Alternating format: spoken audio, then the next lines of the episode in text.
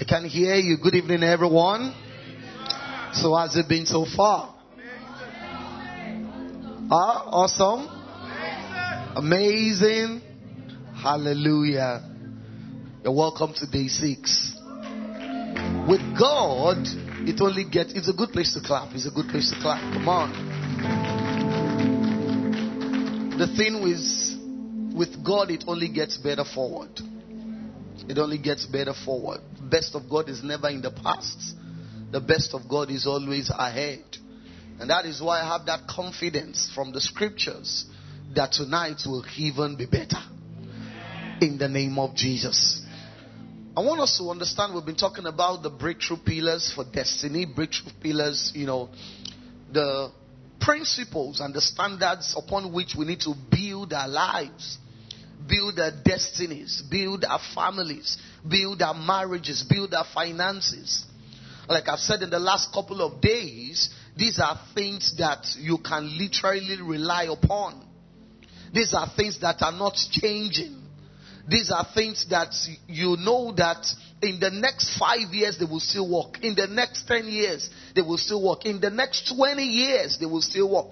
There are many things in our world that men said were true years ago. But you and I know that today you literally cannot build your life on those things anymore. You know, there was a time that it was believed that the earth was flat. You see. And people even wrote books on it, propounded theories on it. People even got certifications on it.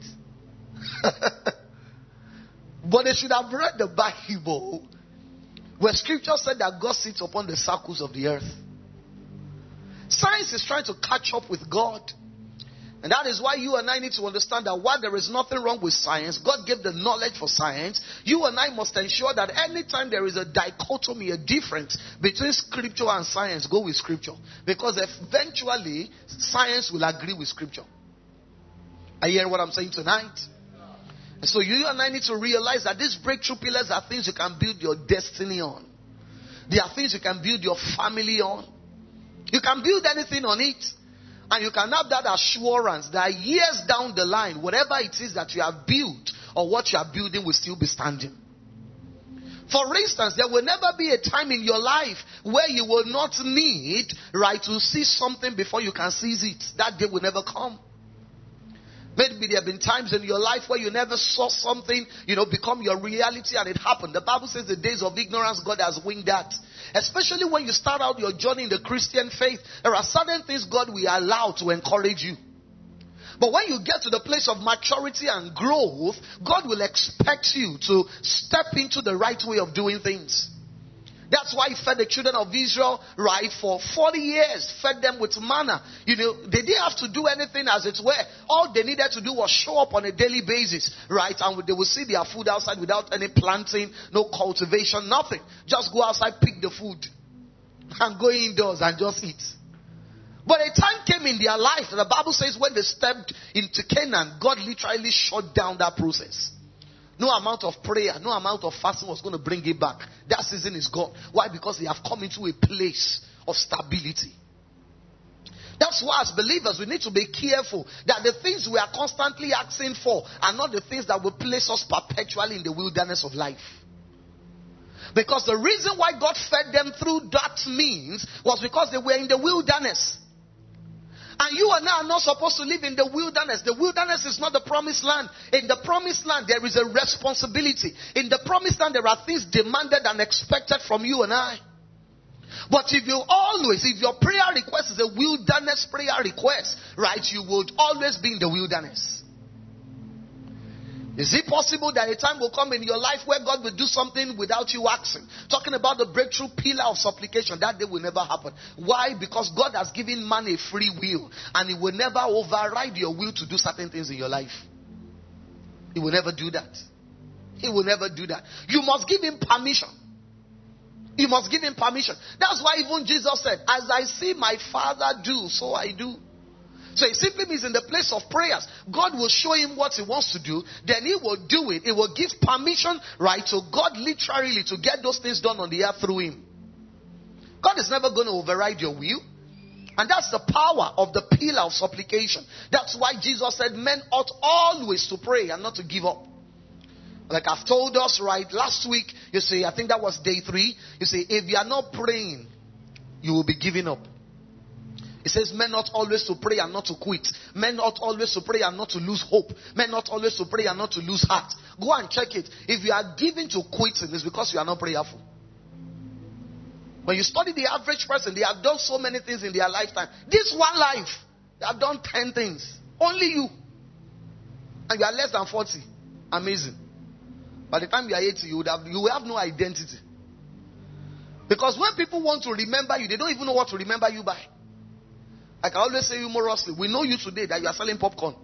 The day we need popcorn and we come to patronize, you say, want to buy popcorn? He said, no, no, no, no, I'm now into makeup. Say, ah, okay. The day we now want to patronize you of makeup, you say, I'm now selling clothes.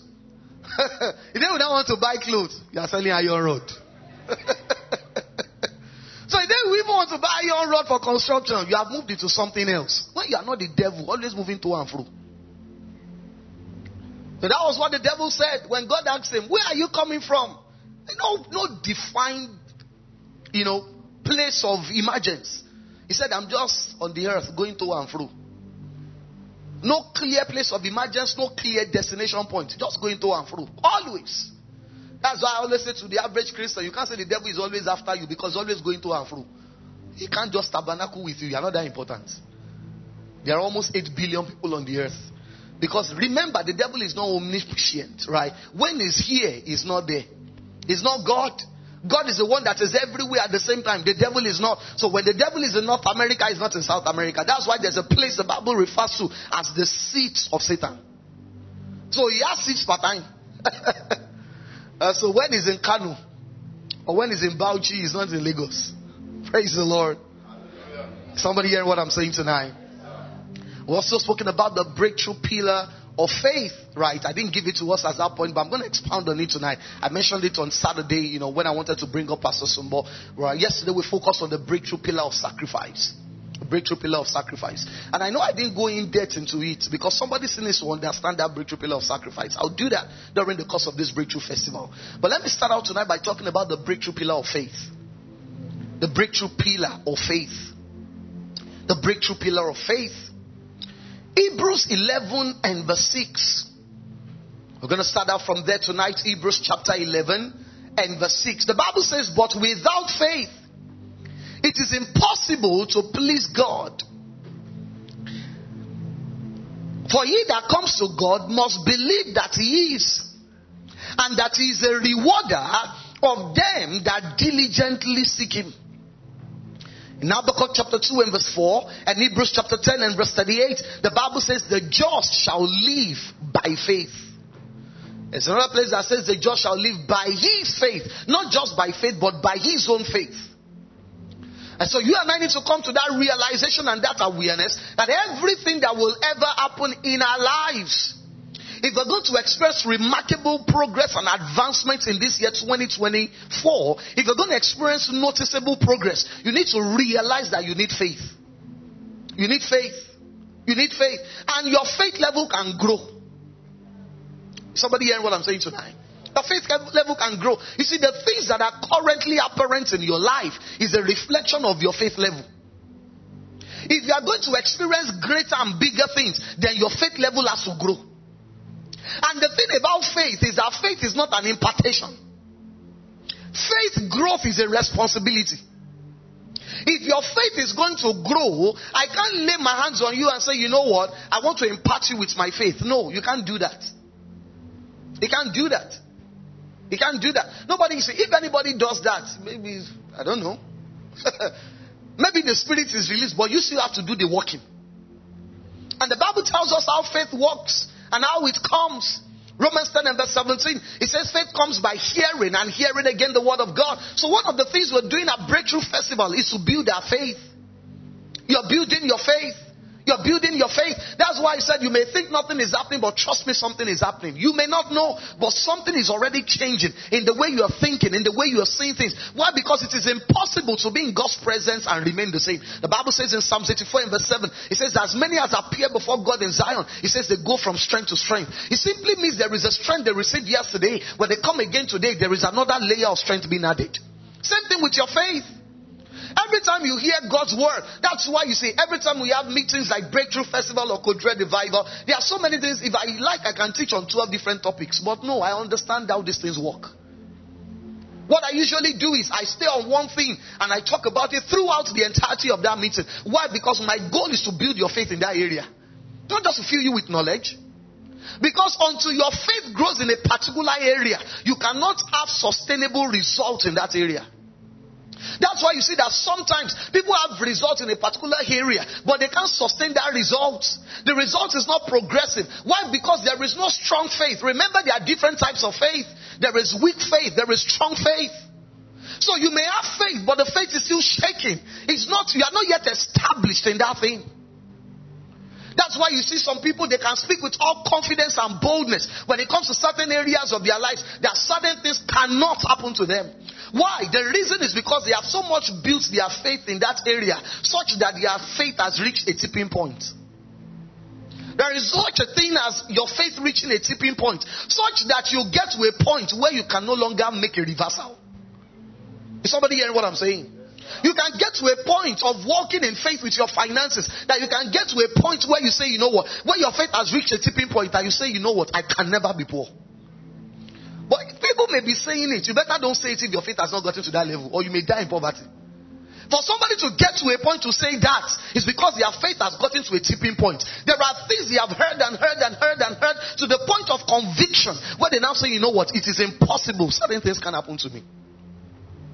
And let me tell you this, it's not a gift, it's a responsibility. It's a responsibility. So you look at the place, your space, your sphere of influence, right? Every area of your life. What areas, right, do you want to experience a breakthrough, a noticeable breakthrough at the end of twenty twenty-four? Such that when you are writing the story of twenty twenty-four, you want to say that this was what happened. For instance, there are things that God told me, right, about the Gateway Church, you know, certain things that we need to do this year. Since he told me last year, I started building my faith in that area. I started exposing myself to things in that area. Started building my faith. Because you can't attempt this. Anything you attempt in the name of God or even in your own name that you have not built your faith in, there is a guarantee that thing will not work.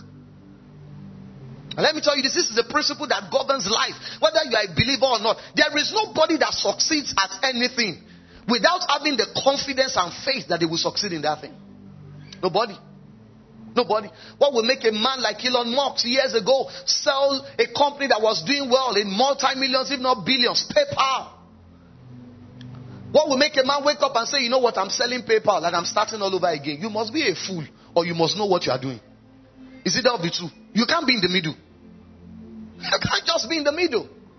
What will make a man wake up one day and say, you know what, I want to just spend almost my wealth to be launching rockets or launching satellites to outer space? You must either be a fool or you have discovered something the average person does not know. And that is what happens when you build your faith in a certain area. You begin to take steps that the average person is looking at you like, this person will fail, because they think you are a fool. But you, you know that you are not taking foolish steps. You are taking faith-filled steps. Am I making sense tonight? So the average person, the undiscerning person, may look at someone sitting down twelve days. You are just hearing the word, you are praying. When people look at you, there are things, you know, that people don't say with their mouth, but they say with their eyes.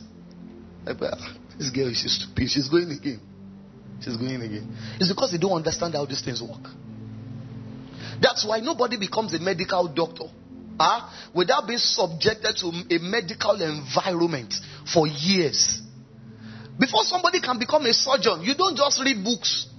What do you? What do they do? And what do they do? You have a, a surgeon that exposes you to surgery. They do it. You watch. They tell you to do certain things, right? And they monitor you. Then they tell you to do it, and they are watching. Then they say you should do it. Before you know it, you are building faith. You wake up one day and say you can operate on another human being. You can slice somebody open, and you know they will not die, and you will sew them back. If they bring somebody to you now and they tell you to cut the person open, what will you do? Will you stay there? You will run away. Why? Because you have not been exposed to that thing over and over. Your faith, you have not gotten to the place where your faith has reached a tipping point that you can open up a human being and they will not die. The same thing with your business, same thing with your career, same thing with your finances, same thing with your finances. If you're going to experience a breakthrough in any area of life this year, you must build your faith in that area. Paul said to me in December, he said, you can't be trusting God for one thing and be building your faith in another thing. So someone is facing financial challenges. You want to experience a financial breakthrough. You can't be you can't be building your faith in healing. Except you want to heal your finances. Healing is not what you need. You need to build your faith in those finance, in finances, in financial matters. So you need to identify what area of life do I want to experience a breakthrough in this year twenty twenty-four. Then you begin to build your faith in that area to the point whereby you get to that point of no return, like I said earlier. The man of God was diagnosed of cancer recently, like sometimes like two, three years ago. And went to his doctor, and the doctor said to him, you know, he was already releasing his faith, you know. So the doctor said, you know, we don't think this thing, you know, when it was discovered, it has gotten to a point whereby it's too late, you know. Even if we do chemo and all those things, it's a fifty-fifty chance. So the doctor said, you know what, um, I think you should just tell your family members, you know, that you may be going home very soon. So when he got home, the wife said their son had a dream and said, tell daddy your dream. So he said, daddy, I had a dream this afternoon. I had a dream that you were in a boat. And the boat was going and going, got to the horizon, right? You were waving to us, and we, you disappeared, and we didn't see you again. And it just occurred to him that that was what the doctor said. And he lifted up his son and jagged him. Daddy is not going anywhere. And at that point, he knew that his, this was a fight of faith. I'm telling you the true life story, not moonlight tales. Because we are streaming, I can't give too many details. So you know what he did? I think this happened like three years ago. For the next two years, every single day, he kept listening to. Every, the only thing he was listening to was, he was doing his normal work, but when it comes to any time he's alone, or any moment of silence, he kept listening to things on healing. Things on healing. Things on healing. One day he woke up and said, who said I have cancer? That was the day cancer left. Who said? Who said? You don't just say such things. It, it took him two years to build his faith to that point where he said, who said I have cancer? I can never have cancer. If he had just said that two months later, ah, I've had so much. Who said they have cancer? He would have died. That's why, let me tell you this. A lot of people have died believing they were in faith when they've not pushed their faith to tipping points. There's a level at which, you see, when you get to that level, even you, you will know.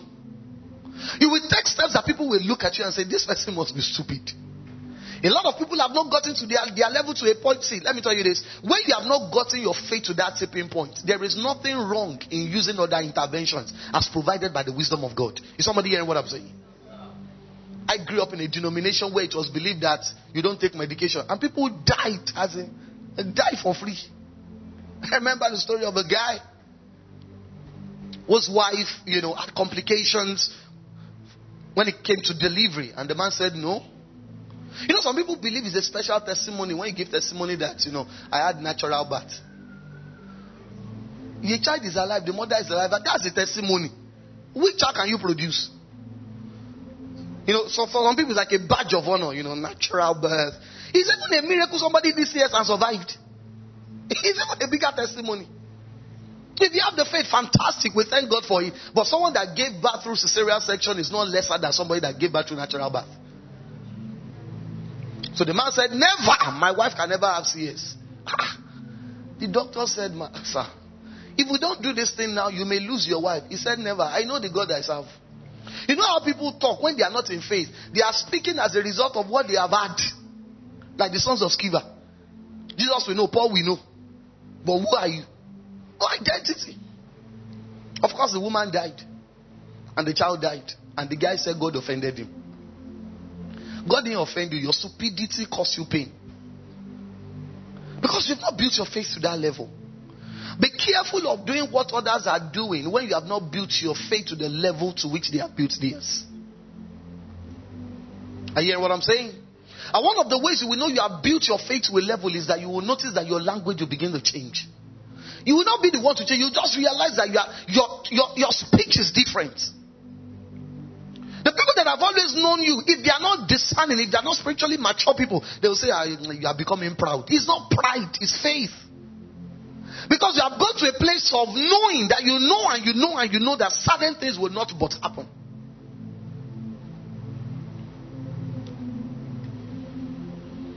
I said on Saturday that there's something called the hearing of faith. So my encouragement to us, right, even as we go back to the messages of the past couple of days, right, make sure you are not just hearing. Make sure you are carrying the consciousness of I'm building my faith.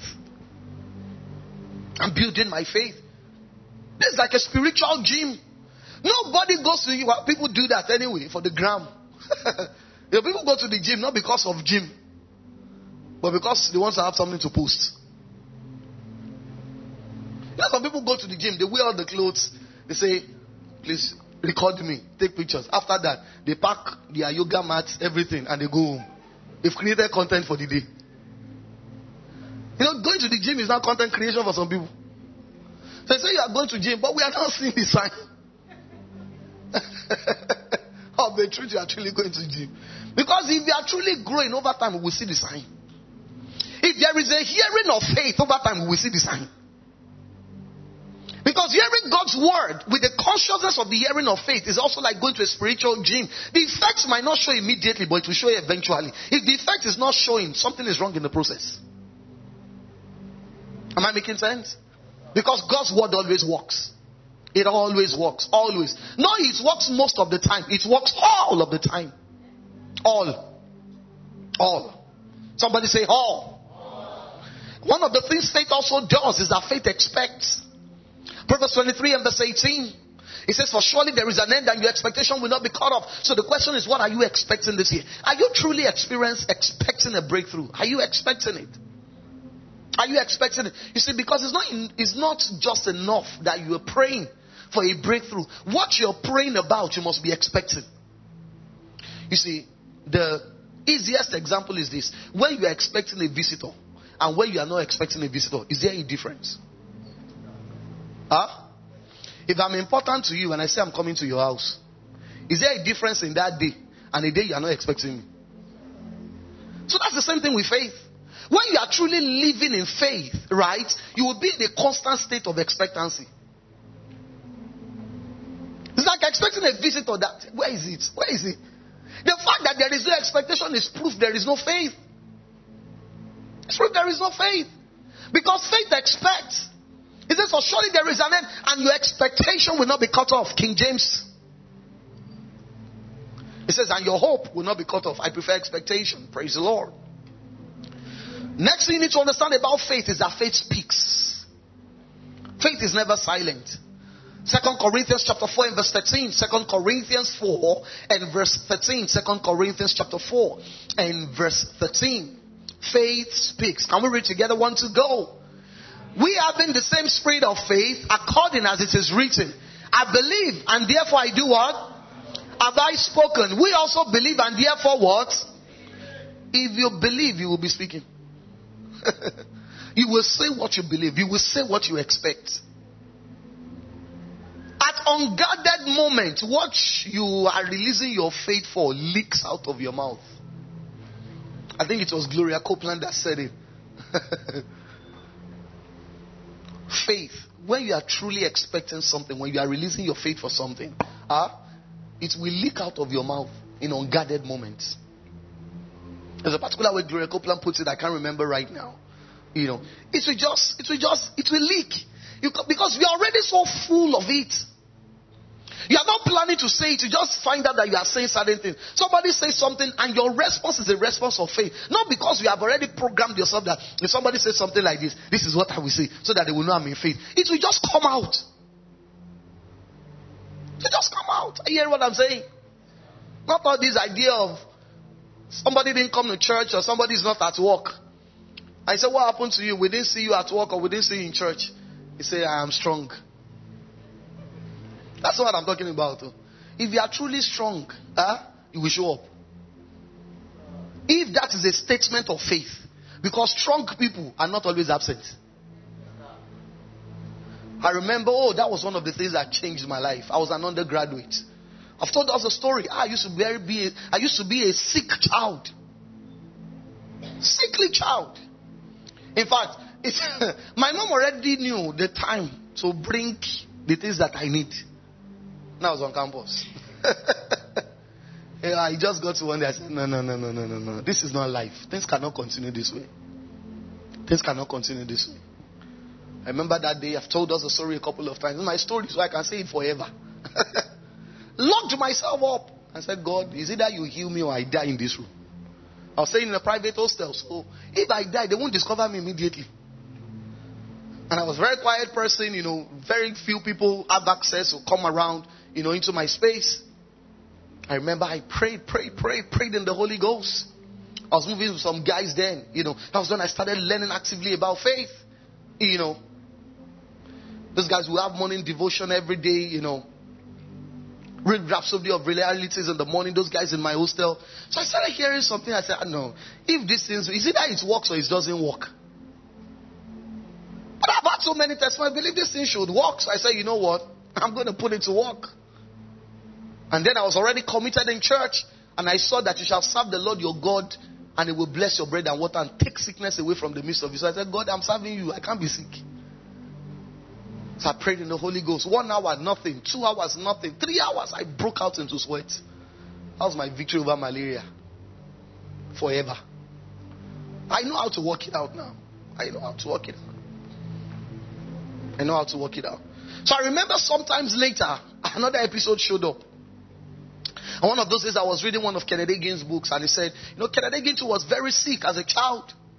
And he said when he saw in Mark eleven and verse twenty-three, you see, that was already, that he was, whosoever speak to this mountain, you know, be thou removed, and there does no doubt in his heart, but believes that the things he has said will come to pass, he shall have whatsoever he says. And she kept talking about it, that he was healed. He was, he said one day he was saying it, and it was while he was still on the sick bed. And God said to him, people who are sick, don't stay in bed by eleven a.m.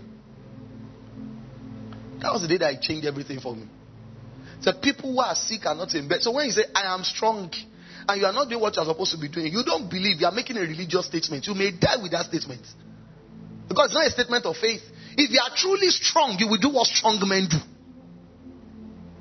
And over the years, I've realized, even when my body wants to feel somehow, once I put, once I put myself in my normal daily schedule, I just realize the thing is gone. Sometimes even without praying. Because let me tell you this, like this common statement now, no grief for the devil. Uh, the moment you put yourself in a position uh, where the devil notices that you have accepted what is throwing at you, it will now bring other people. Hey, this one has accepted it. Let me tell you, the symptoms are not sickness. Symptoms is an invitation for you to either accept or refuse what the devil is trying to sell to you. So the moment you start feeling somehow, some people, some people just like the attention. I'm, not, I'm not feeling. What's wrong with it? Please touch this, touch this, touch this. Is touch. Before you know it, everything will break down. So faith speaks.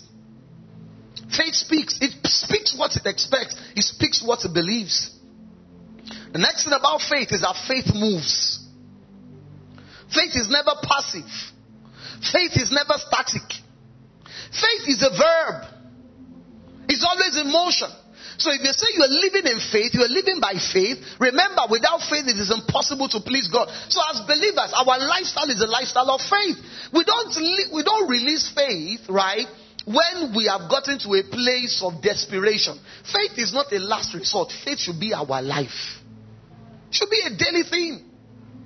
It should be a daily practice. And you see, if you don't release your faith now, a day will come you will need that faith. If you have not grown your faith, the day you really need your faith, at the level at which it has grown, it's going to be a very terrible day. Are you hearing what I'm saying? For those of us that are still young, that you are still singles, let me tell you this. The best time to start practicing faith is when you are single and you have no responsibilities. At that time, you can do anything. Someone that has not released faith and is now married, children, responsibility, house rent. There are too many things contending for your obedience.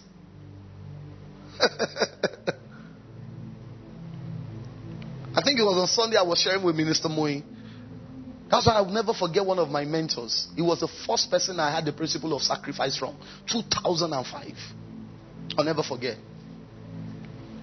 As a student, when he spoke about sacrifice, and I, I got to that place of understanding. I'd never had it before.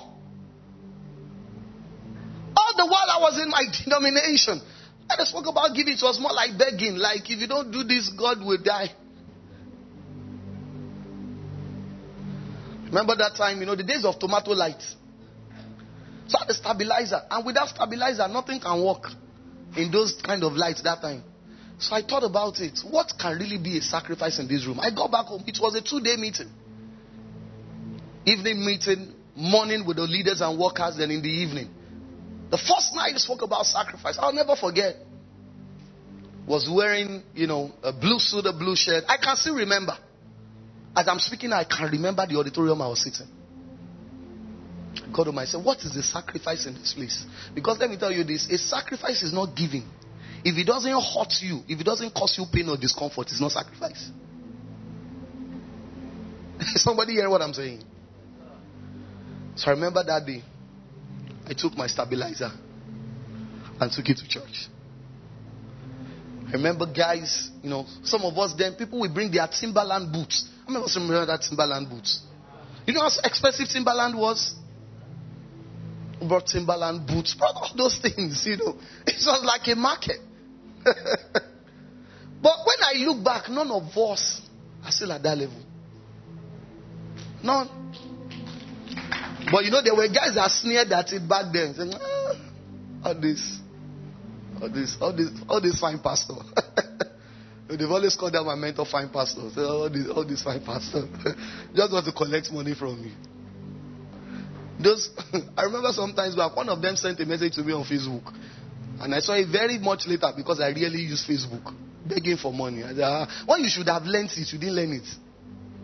See, there are things that if you don't learn early, if you have not learned it, the next best time to learn it is now. Because you will need it. See, there are some things you can't escape in life. If you escape it now, it is waiting for you in bigger measures in the future. I'm telling you. If you don't know how to release your faith to heal yourself of malaria or of headache, malaria is coming. If you don't release your faith to heal yourself of malaria, huh? Remember I told, I think a couple of weeks ago, I told us how I had an accident. Imagine if that was the first time that I was releasing my faith for healing. Just imagine. For three months, I was like, praise the Lord. Because that's for how long they said I will wear the cast. So if I've not learned it then, is it now I'll be learning it? It's a proverb that says, make hay while the sun shines. Huh? Build faith. That's my own translation. Or my own, what do they call it now? My own revamp. Build faith when the time is right. Build faith. And there is no better time to build your faith now. Especially in the beginning of the year. Because you don't know the challenges you are going to face in the year. You don't. So the best time to build your faith is now. Is now. Is now. And if you are releasing faith of the truth, you will be taking faith steps. You will be taking faith steps. You'll be taking faith steps. You can't be singing, standing on the promises and be sitting in the premises of the church. Take faith steps. Do something. Jesus was always on the move. Did you notice that everyone Jesus called to be his disciples, they were all doing something when Jesus called them? That's why I don't believe in people that say God called them out of nothing. I don't. I don't. Because the call simply means you abandoned something to follow him. I'm always suspicious of people that just say, God called, God called me. It's not. I'm, I always look at those people. Called you from what? From what? I can tell you the things called me out from. Some of it you have had me say it. Let me tell you this. If I'm not a pastor, there are so many things I can do. And do well. I can be an interior designer. I can be a brand manager. I can go back to management consult. Different things. That is a calling. Because when Jesus called Peter, he said, we have left all to follow you. He left something. When Elijah called Elijah, he left his successful business to follow Elijah. In a true call, there is sacrifice. Something must be left. When there are no options, it's a flash. It's not a call. Are you hearing what I'm saying? Is it that I call out of comfort? I've been people that they come from very successful homes. And by every regard, they don't even have to do too much stress. Something is already waiting for them. That's a call. And let me tell you this. I'm going to say it again. You can't build your faith at the point of need. Please write it down. You can't build your faith at the point of need. It's too late. It's like digging wells when you are already thirsty. You may dig it successfully, but you are not the one that will drink water from that well. Because you will die of thirst. That's if you even for successfully dig the well. You can't build faith at the time of need. So faith is something you do in advance, knowing fully well that you will need it. Because it's not a matter of if you will need it. It's a matter of when you will need it. Because you will need it. You will need it. You will need it. You will need it. As a man, you can't release your faith now for resources. You're a successful businessman. Fantastic. Thank God. And you now marry. Something happens to your business. How will you do? You will sit your wife down. I'm saying, eh, sorry, eh, actually. You know, some people want to lie. That's saying actually. Actually, you know. You should have learned how to build your faith. Even when things are not there, your faith, you will speak faith words. Such that even the woman knows that we may not have much, but believe in this guy. Let me tell you this, faith is seeable. It's not in normal English, but you understand what I'm saying. People can see faith. If you are truly living by it, will, it will, we will hear it in your voice. When you are doubting, you see, that's why sometimes when people walk up to certain people and you want their support and say, you know, so the reason why some people are not giving you their support is because they know that even you, the way you are talking, you don't believe in what you are saying. They know. Don't forget that every human being is a spirit, whether saved or unsaved. So the spirit of another man can detect this person does not really believe. That's not built your faith in that thing. You now want me to invest my own resources in it. That's why some people, especially people that have risen to the topmost top, you see, because these people have done a lot of things, they failed at things, you know, built confidence, you know, in the world it's called confidence. But you see, what I'm talking about is not self-confidence. It is faith rooted in God's word. Are you hearing what I'm saying? Or should I say confidence built on God's word, not confidence in self. So they can literally see when people don't have confidence, they can see it. They know what works and what does not work. From a mile. You see, when you look at those guys, um, the sharks. What's the name of that show now? You know. Um, there's one, there's, there's a Nigerian version, um, Dragon's Den or something like that. You know, but I'm talking about the global one. What's it called? I can't remember. Huh? Shark Tank, yeah. When you see those guys, you know, people coming to pitch their business ideas. Some people, as they are talking, they don't even allow them to finish. They just say next. They already know what will fail. As you are talking, they know. And then this, the idea may be right, but you are not the right person to embody the idea. They know. They know. So faith moves. It takes steps. It's never static. It's never static. It's never static. So you must ensure you have faith in the deposit of God in you. Believe in what God has said about you. See, it is not humility ah, to be speaking about yourself the opposite of what God has said about you. Did somebody hear what I just said? It's not humility. It's not humility. For, for instance, some um, some Christians, they say something about them, you know, like, oh, wow, you know, ah, you're really doing well. Uh, we, we, we are just trying, we are just coming up. That's not humility. Uh, what, what, what do I uh, we are just managing. It's not humility. Faith, because faith agrees with God, what God says about you. Are you hearing what I'm saying? Ah, you agree with God. You agree with God. God said concerning Gideon, he said, you are a mighty man of valor. Gideon said, me? Because God does not call you how you see yourself. He calls you what he has deposited in you. He said, mighty man of valor. But at that time, Gideon had never fought any battle. In fact, he was hiding from the enemies. And God told him, okay, you have thirty-two thousand men, all right? Tell the people if they are afraid. I don't want to go. I've shown us the scripture before, right? He says, tell the people if they are afraid that they should go back home. The Bible says maybe like thirty thousand or something people went back home. In the evening, God now said, Gideon, if you are afraid, right, go into the camp of the enemies and eavesdrop on what they are saying. The Bible says, and in the night, Gideon took his armor bearer and went into the camp. What does that mean? When God said people are afraid, they should go back home. It means Gideon himself was afraid, but he didn't go back home. So let me tell you this, almost everybody is afraid. But those who are releasing their faith, in spite of doubt in their head, they keep moving.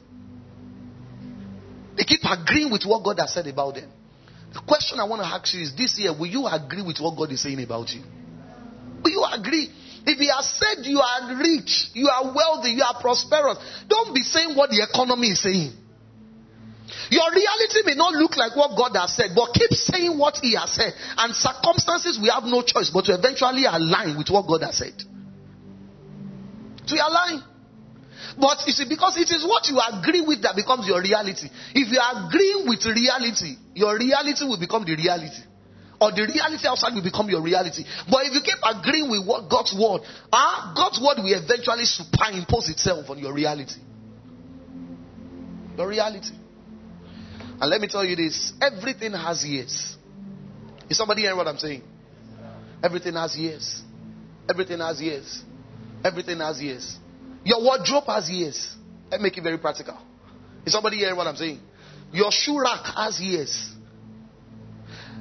Your checkbook has ears. Your garage has ears. If you speak to it, what you are releasing your faith for will eventually materialize. Your certificate has ears. You can tell it to produce the kind of job you want. Your office space, your shop has ears. You can call in customers into it. The fact that you said it the first day, didn't show up, does not mean you stop talking.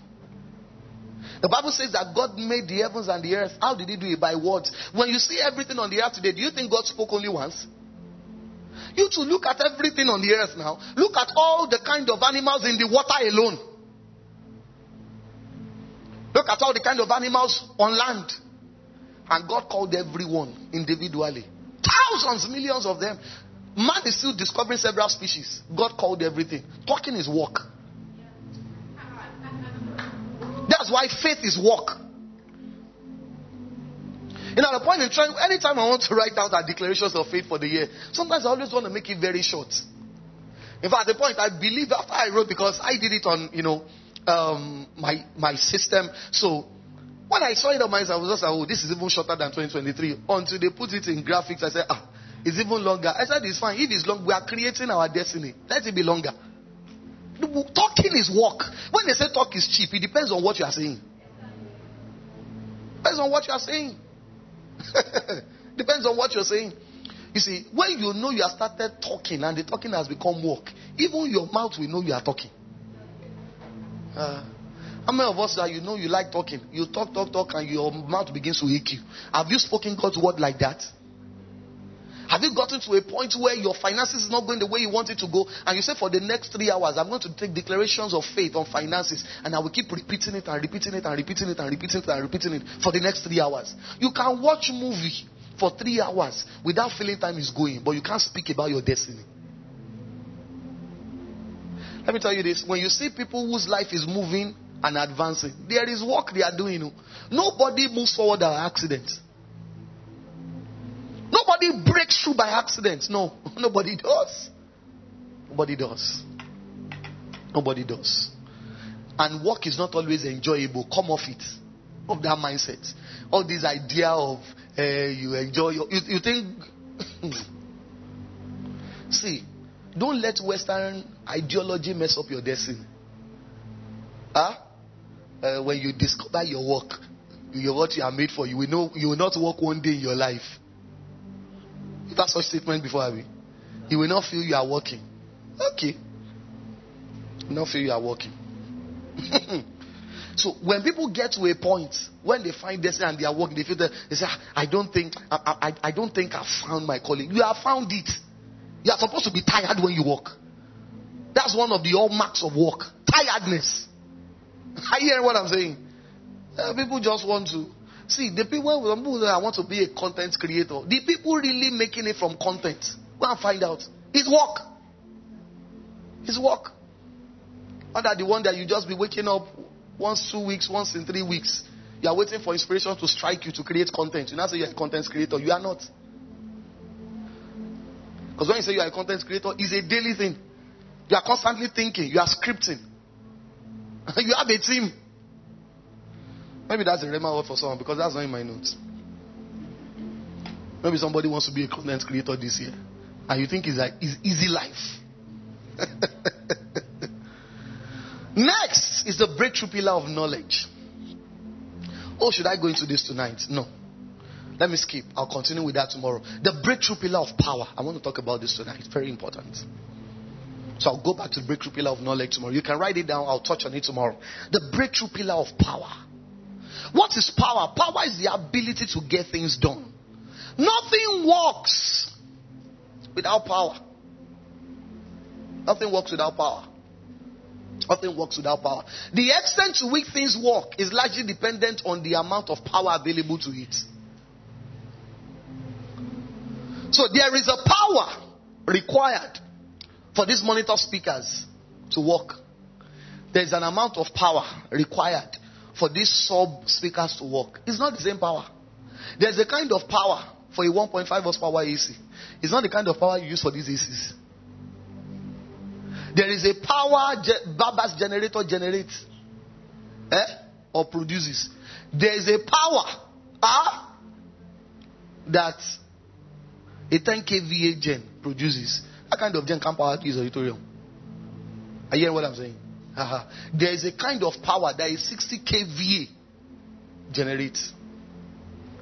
There is a kind of power uh, that a house needs. There's a kind of power an estate needs. If your destiny is estate-like and you are carrying the power of a Baba's gen, you are going nowhere. So, many people already have vision. They have big dreams. But Baba's generator power. What you are seeing and where you are going is what will determine the kind of power you need. Big dreams require big power. Are you hearing what I'm saying? Ah, don't be ignorant though. We live in a power-driven world. The sun itself ah, is an energy source. I hope you know. So even the earth itself cannot work without power source. That's the way God did it. That's the way He created it. So if the earth and the solar system is going to continue existing, the sun must be in place. You see, if the sun shuts down today, life will literally cease to exist. The reason why some things are not yet existent in your life is because the power in your life can't produce it. It can't. It can't. Everybody needs power. Everybody does. The moment you take your first breath on the earth, you need it. Because the Bible says that in the days of Moses, ah, Pharaoh, that idea just dawned on him to kill every man child. Why? Because of the destiny of Moses. Same thing happened. That's why you know Moses did not have age mate. I hope you know. Jesus also did not have age mates. Because every child in the age bracket of Jesus, every one of them was killed because of their destiny. So from the moment you are born, there is a contention over your destiny, whether you are aware of it or not. Whether you are aware of it or not. That's why some people, see, let me tell you this, let me tell you this, let me tell you this. We don't magnify the devil, ah, but we are not ignorant of, the, ignorant of his devices. The moment Jesus was born, some certain men saw his star from the east. When you hear some people say things like, you know, your glory, your star, it is true. Don't be too contemporary to the point of stupidity. Hmm. That's all it. From the east. The Bible says, and they followed that star. They followed it. And they got to the palace of Herod. Told Herod about it. And Herod, being a diabolical man, understood things. He said, oh, where is he? Go and find out. I'll tell me. I want to come and worship him. No, he didn't want to worship him. He wanted to eliminate him. But God spoke to the wise men. By the way, I hope you know they are not three wise men. I've taught us that several times. It was the three wise men. Three wise men. The Bible didn't say three wise men. It simply says three men. Three wise. Uh, it talks about um, wise men. That they bought three gifts. Three gifts. One person can bring three gifts. Two people can bring three gifts. Ten people can bring three gifts. Uh, it can be a cooperative gift. It doesn't make them three men. The wise man could have been hundred. They could have been fifty. They could have been two. That's why you need to read the Bible yourself. And look at all the Hallmark Christmas card. Three men on three camels. I told you they are three men. Oh, somebody say, I need power. I need power. I can't hear you. Nahum chapter one and verse three. I love that book. Nahum chapter one and verse three. The Bible says the Lord is slow to anger. And what? And great in power. God is not just kind. The Bible says he's great in power. And will not at all acquit the wicked. The Lord has made his way in the whirlwind and in the storm. And the clouds are the dust of his feet. Let me tell you this. If God was not great in power. Ah, Satan made his agenda very known. His goal was to display God, displace God. You think it was the kindness of God that made him sustain his position as God? His power. Or else God would no longer have been God. The Bible says he's great in power. And if you are created in his image and his likeness, you better also be great in power. That's why Luke ten and verse nineteen, can we have it on the screen? One of the things Jesus came to do is to give you power. Luke ten and verse nineteen. Luke ten and verse nineteen. What did he say? Can we read out loud together? One to go. Behold, I give you what? I give unto you power to tread on serpents and scorpions and over all the power of the enemy. And nothing shall by any means hurt you. It means if you don't have the power that Jesus is talking about here, all things will hurt you. The only guarantee that you will not be hurt is that you have power. Your breakthrough requires power. You need power to break through. You need power to sustain the breakthrough. Someone was having a conversation with me yesterday and said, ah, Pastor, what you said that some seats are not just seats, they are thrones. You are correct. I mentioned it. I said, you are correct about the name. It's just I can't say it publicly. But if you can think, if you are old enough, you will realize certain people got into certain office and just died. Because the chair looks lovely, but it's a throne. Sometimes some offices have been dedicated to idols. You look at those positions and you just love them. You admire them. Ah, God, if you can just lift me to this level. And God is saying you are not ready for it. You say, God, just test me. Just test me. God is saying, no, I can't test you. If I test you with this level of power, you will die. We need to pray for that and die for you. You just die on the spot. You see, I hope you know that every sickness is not medical. That's why oftentimes when Jesus wanted to heal certain people, he would say that and he casted out the spirit. Because sometimes we have certain sicknesses are demonic influences. Some people just get into certain offices, they just have having sickness they never had before. Because the power they brought into that space is too low for that space. Too low. Stop admiring a position you have not built capacity for. Telling you, when God told me some things about this year, I knew that my prayer life cannot remain the same. I know, I know, I know. You can't be where you want to.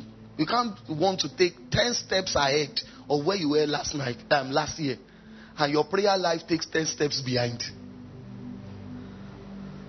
Do you understand what I'm saying? You want to go ten steps forward. In life and destiny, in your sphere of influence, in your industry. But your prayer life reduces. Your Bible study time reduces. Your fasting reduces. For real?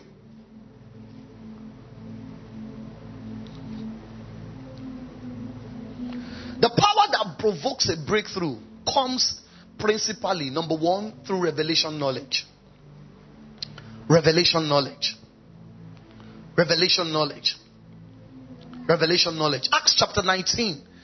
I've been talking about the sons of Sceva. Let's read their story. Acts nineteen, thirteen to seventeen. There's a lot to learn from those guys. Acts nineteen, thirteen to seventeen. Can we all read it together? Are we ready? Are we ready? All right, let's go. The certain of the vagabond Jews, exorcists, took upon them to call over them which had evil spirits.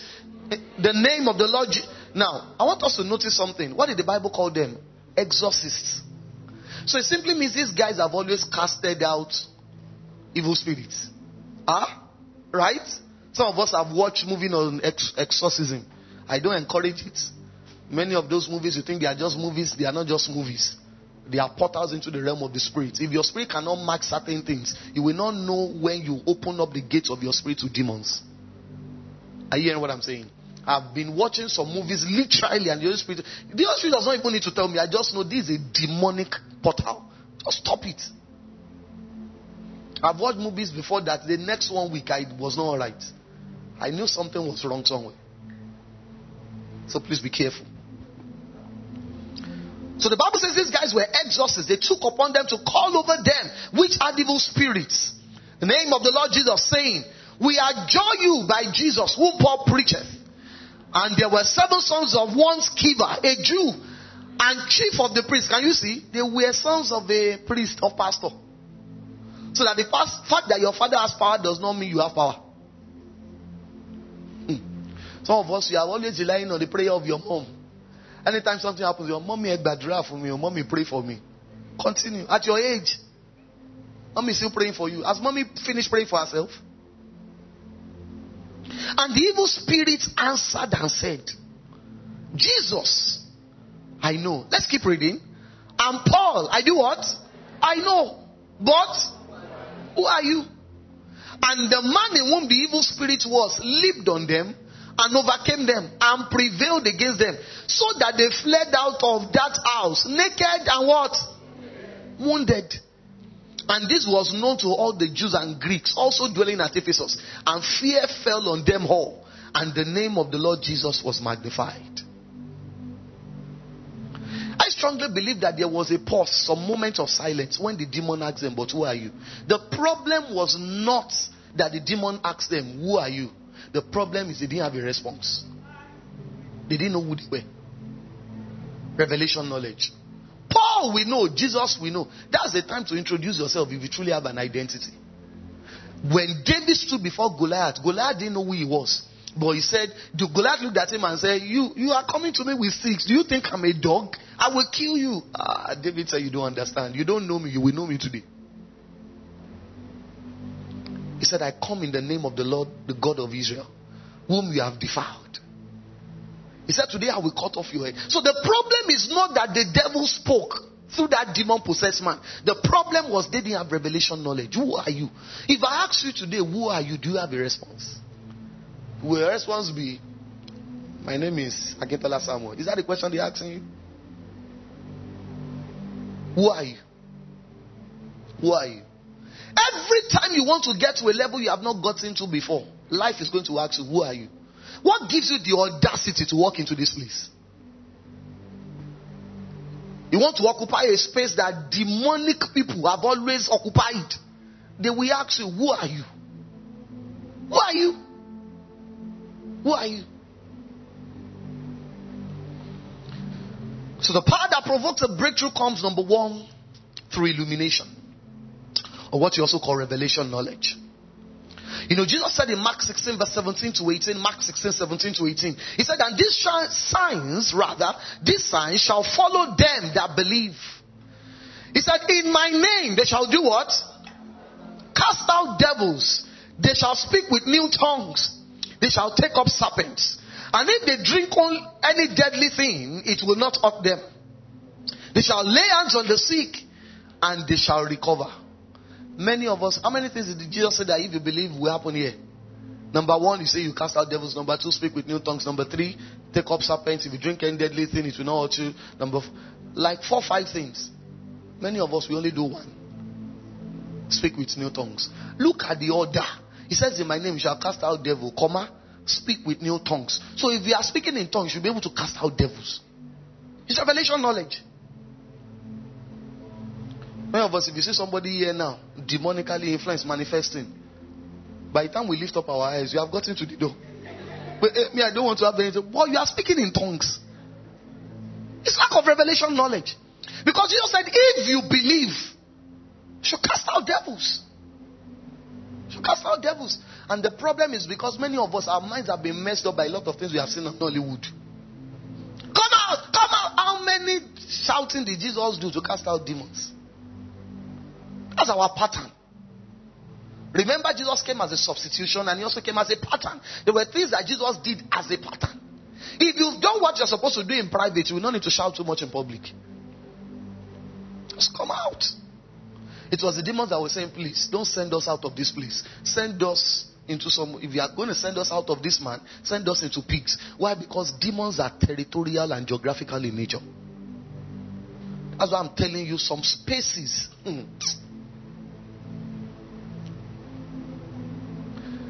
a man can be doing well in a geographical location, relocate to somewhere else, and start failing woefully. Because you are confronting new demons. That they, they don't recognize your success from where you are coming from. Remember, I've told us several times, God made places before he made people. And demons existed on this earth. Remember, before man showed up. I hope you know. Because the Bible says that when the devil messed up, God cast him to the earth. And it says, woe unto the inhabitants of the earth. Well, you guys are looking at me like, do you understand what I'm saying? So there is no school of theology, so let me just come back from that direction, because you guys are already looking at me. Hey, demons came. Holy.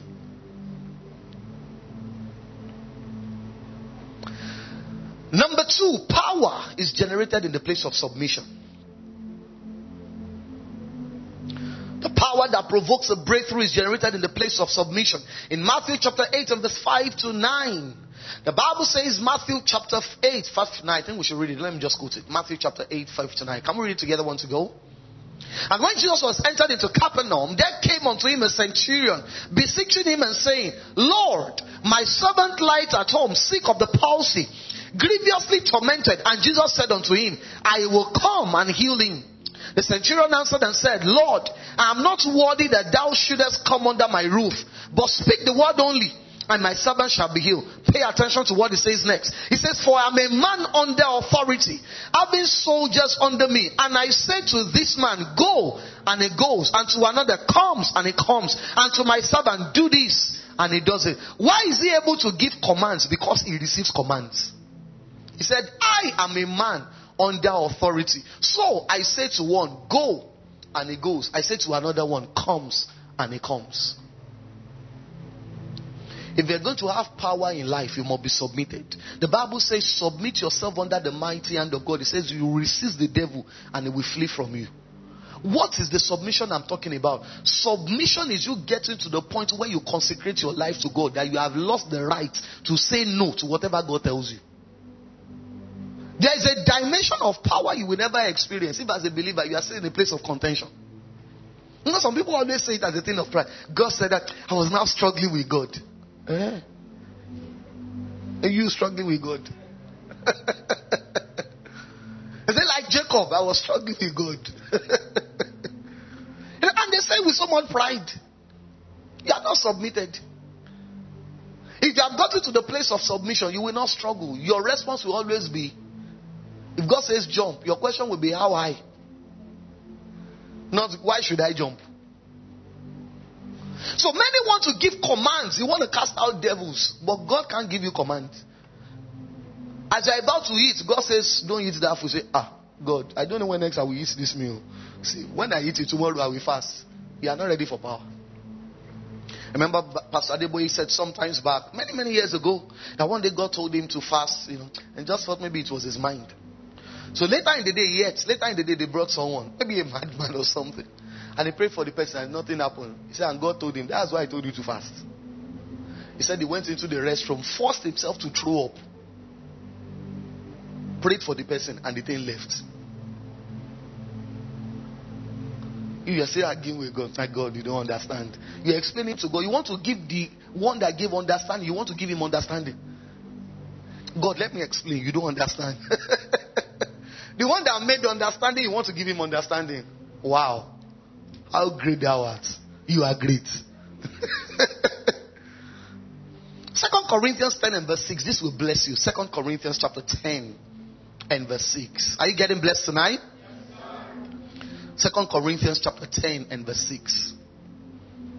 Can we all read it out loud together, as loud as we can? One to go.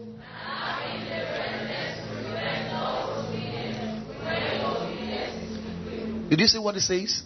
It says, being in a readiness, or having a readiness to revenge all disobedience when your own obedience is fulfilled. It simply means there are some things you cannot judge. You don't have the capacity in the realm of the spirit to judge until your own obedience is fulfilled. So there are some things you say, and in the realm of the spirit, who is talking? Mean that when God told you to do something yesterday, you disobey. You now want to be giving us commands. There are some people, when they are talking in the realm of the spirit, so in natural law, they are shouting in the name of the, but in the realm of the spirit, this is what they are hearing. Okay, what's he saying? Oh, so much energy. Because your volume has been tuned low.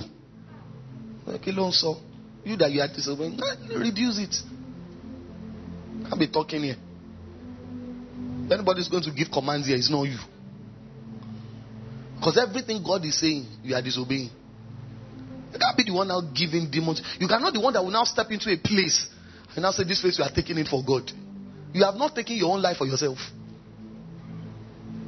Just tune down the volume. So much energy. Nothing is heard. That will not be you in Jesus' name.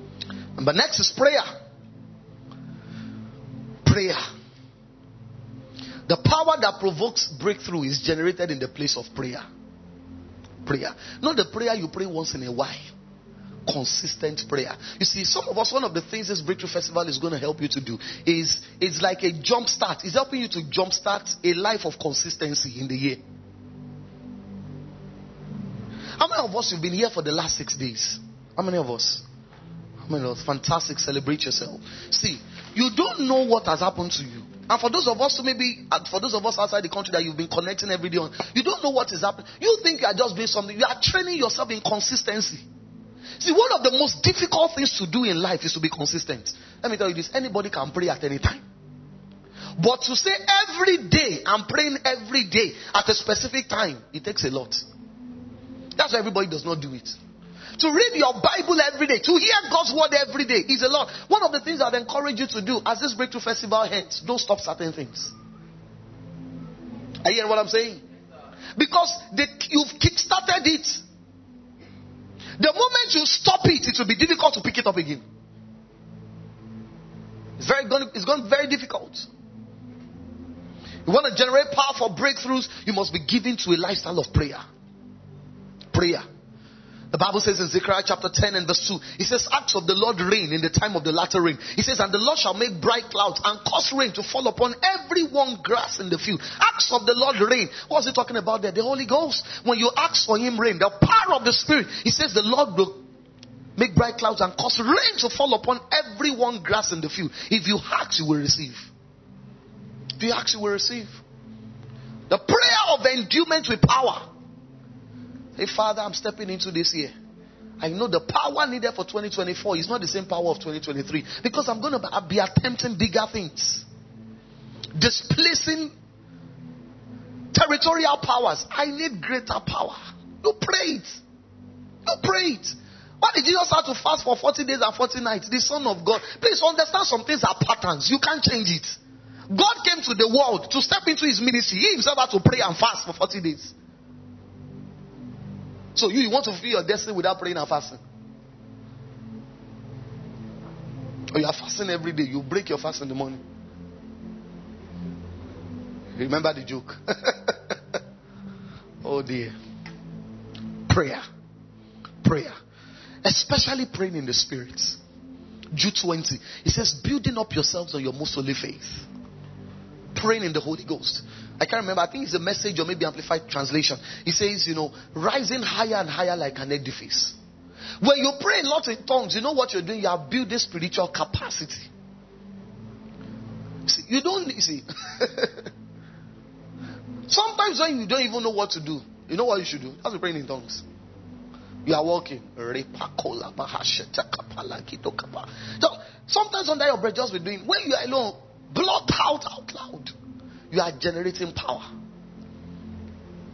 You are generating power. That's amplified. Go to message. Let's see how message says it. An N L T, if you have it. All right, it says, rise like an edifice, higher and higher. It says, but you, dear friends, must build each other up in your most holy faith, right? Praying the power of the Holy Spirit. Do you have the message? I can't remember the particular translation that puts it that way, you know. It says, but you, beloved, build yourselves up. That's still amplified. Okay, it says, rise like an edifice here, higher and higher. All right, I love that. It says, build yourselves up on the foundation of your most holy faith. Continually what? Continually what? Progress. Rise like an edifice. Higher and higher. Pray in the Holy Spirit. It simply means you want to rise higher. Pray in tongues. Pray in tongues. It didn't say that start out by doing something on the outside. Pray in tongues. If this year cannot be the year that you don't pray in tongues. Are you hearing what I'm saying? If you are here tonight, you don't pray in tongues before you leave. Ah, say Minister Temida or say Minister Ezekiel. Minister Ezekiel, please wave your hand. And Minister Temida, see them after the service. Me, I'm going to be too tired. So, that's why I said, don't see me. Or see First Lady. If you believe it, you will speak in tongues tonight.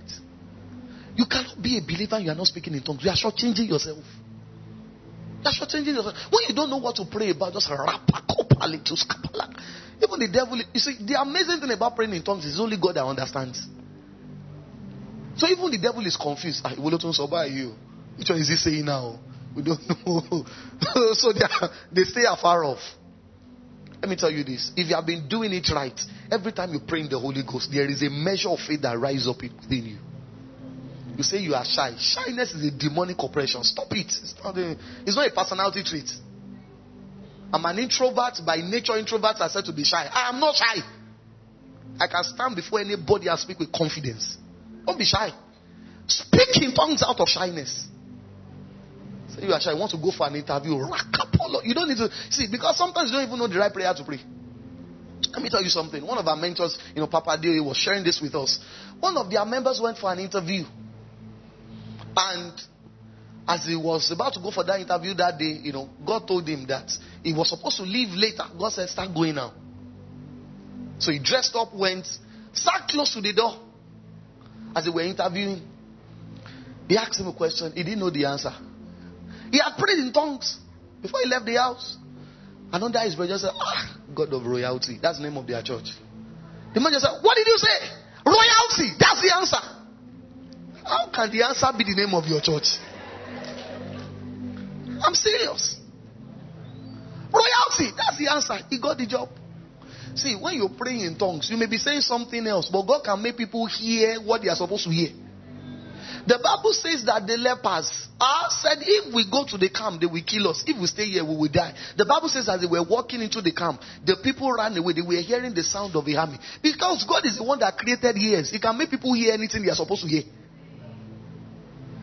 See, praying in tongues is a mystery. You, you can't unravel this completely until we get to the other side of eternity. You don't know what to pray about, pray in tongues. You know what to pray in tongues, about pray in tongues. Second Corinthians chapter fourteen. I want to show you the power of praying in the Holy Ghost. Go to verse ten. I think verse nine or verse ten thereabout. Let me confirm here too. Second Corinthians chapter fourteen. Second Corinthians chapter fourteen, verse nine or verse ten thereabout. I'll show you the importance of praying in the Holy Ghost. Uh, no, sorry, first, first Corinthians. First Corinthians. First Corinthians.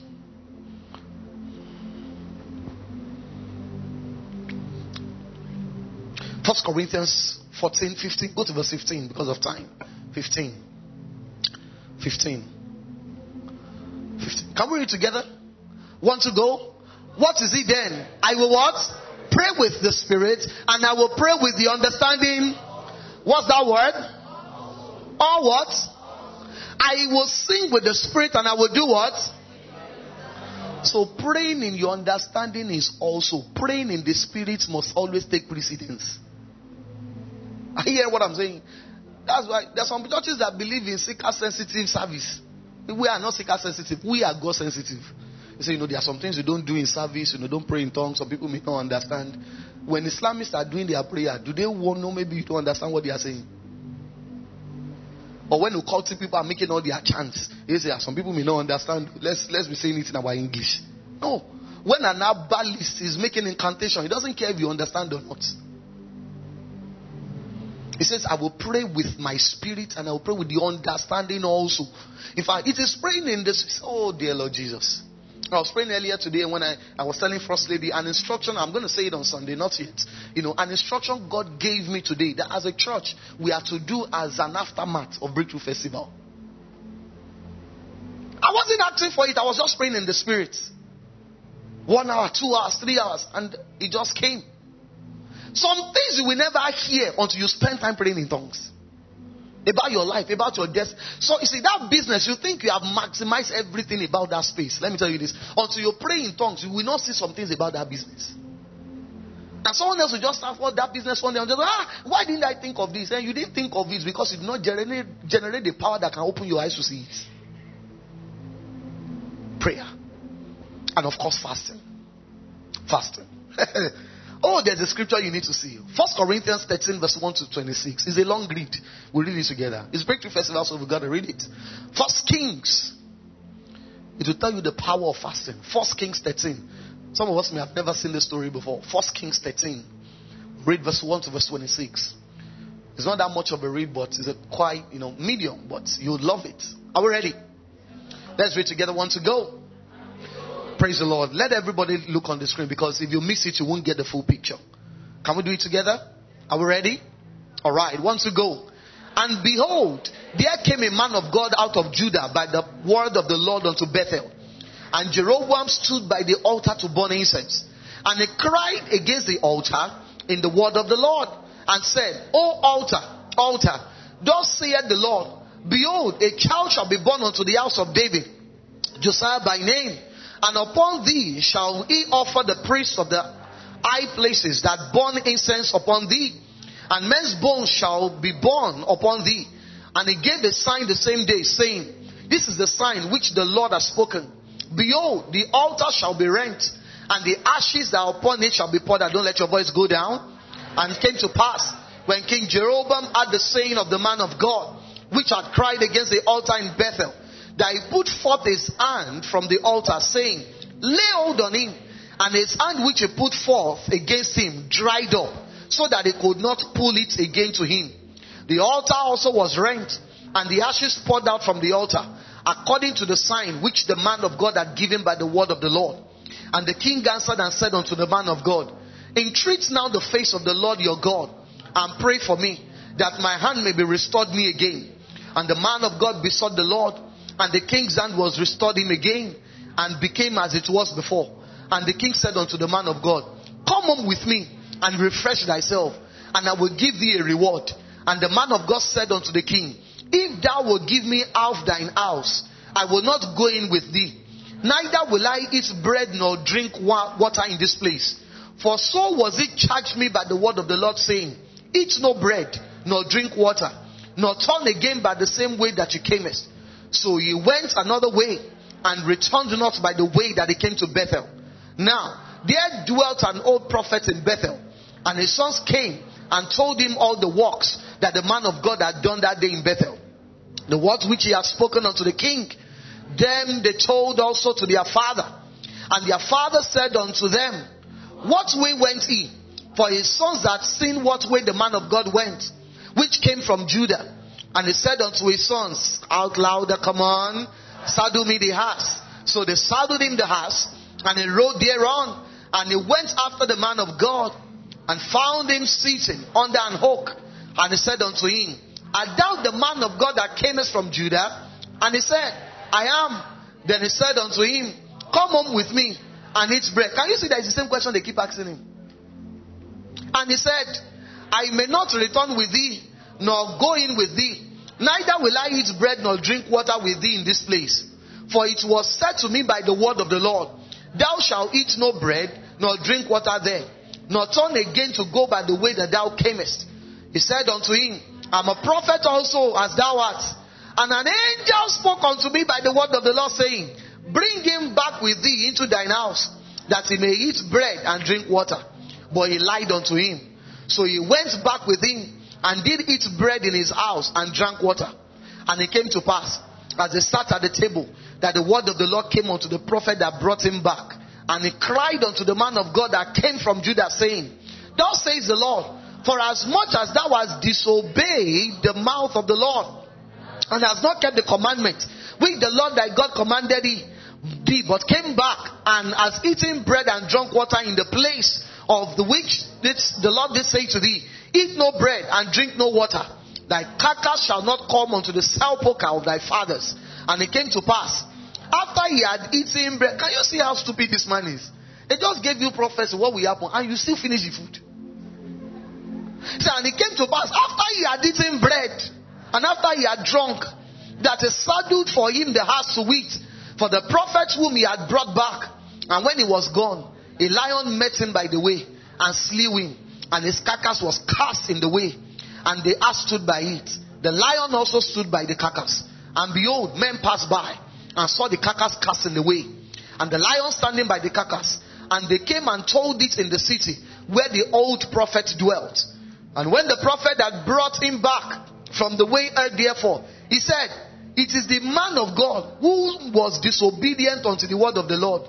Therefore, the Lord has delivered him unto the lion, which hath torn him and slain him, according to the word of the Lord, which he spake unto him. This is what happened. God told him to fast. Another man of God said, An angel appeared to me, you should not fast. If God wants to change his mind, he can tell me personally. That old prophet, God had left him. But when the man disobeyed as he was eating, the Spirit of God came back on him and told him, Because you have disobeyed God, you will not make it back home. You will not be buried in the tombs of your father. And he still finished the food. Don't let your belly destroy your destiny. Are you hearing what I'm saying? Yes, I strongly believe that there must have been a strong negative influence in that atmosphere. That was why God gave him a straight instruction. Don't eat, don't drink. Even if it's in the house of a pastor, don't. And you know what happened? When he lost his life, the same person that made him disobey God, that made him to stop fasting, is the one that said, ah, that's what happens to people who disobey God. You are fasting. Your friends, your housemate, they say, Are you fasting again today? So are you the one that killed Jesus? To feel among. I don't think so. Let me break today. I'm not the one that killed Jesus. You may not be the one that killed Jesus, but the way you just broke that fast, you may have killed your destiny. Are you hearing what I'm saying? Because when God gives you an instruction, He knows what is waiting ahead of you. He knows what is waiting. Power comes in the place of fasting. The reason why he was able to perform the things he did before was because he was fasting. He gave the king a verdict, and the king stretched forth his hands, take hold of him, and that hand dried up. Why? Because he was still in obedience. The moment he crossed over, when he started eating, when you have not finished the work they gave you, it's not wrong to eat, but have you finished the work they gave you? May you not lose your destiny over appetite. In the name of Jesus. We'll continue from there tomorrow. Are we ready to pray tonight? Yes, oh, are we ready to pray tonight? Yes, can we rise up on our feet? Pray in the Holy Ghost. Pray in the Spirit. Come on. Make it a picture that when we say pray in the Holy Ghost, you are not whispering. Blot out in tongues. Pray out loud. Come on. You are baptized in the Holy Ghost with the evidence of speaking in other tongues. Pray out loud. Pray out loud. In the legal period, Malifonde Barakote Isupali, Fredo Shalemane Pala Goderia, Limanana Gopara de Boshata, and the Lokosha Paragate, the Telegate. The Riga Dolobontaka Payele Bashata Yela Baba Baba Baya. The Coparode, the Coparadosha, Lamanda Barataka Paye the Moses. Some of the praise, some of the praise. As you pray in the Holy Ghost, you are making spiritual progress. As you pray in the Holy Ghost, you are rising higher. As you pray in the Holy Ghost, you are getting mileage. The things that have been above your head are coming under your feet. You may not understand what you're saying, but you are making progress. You are generating power. In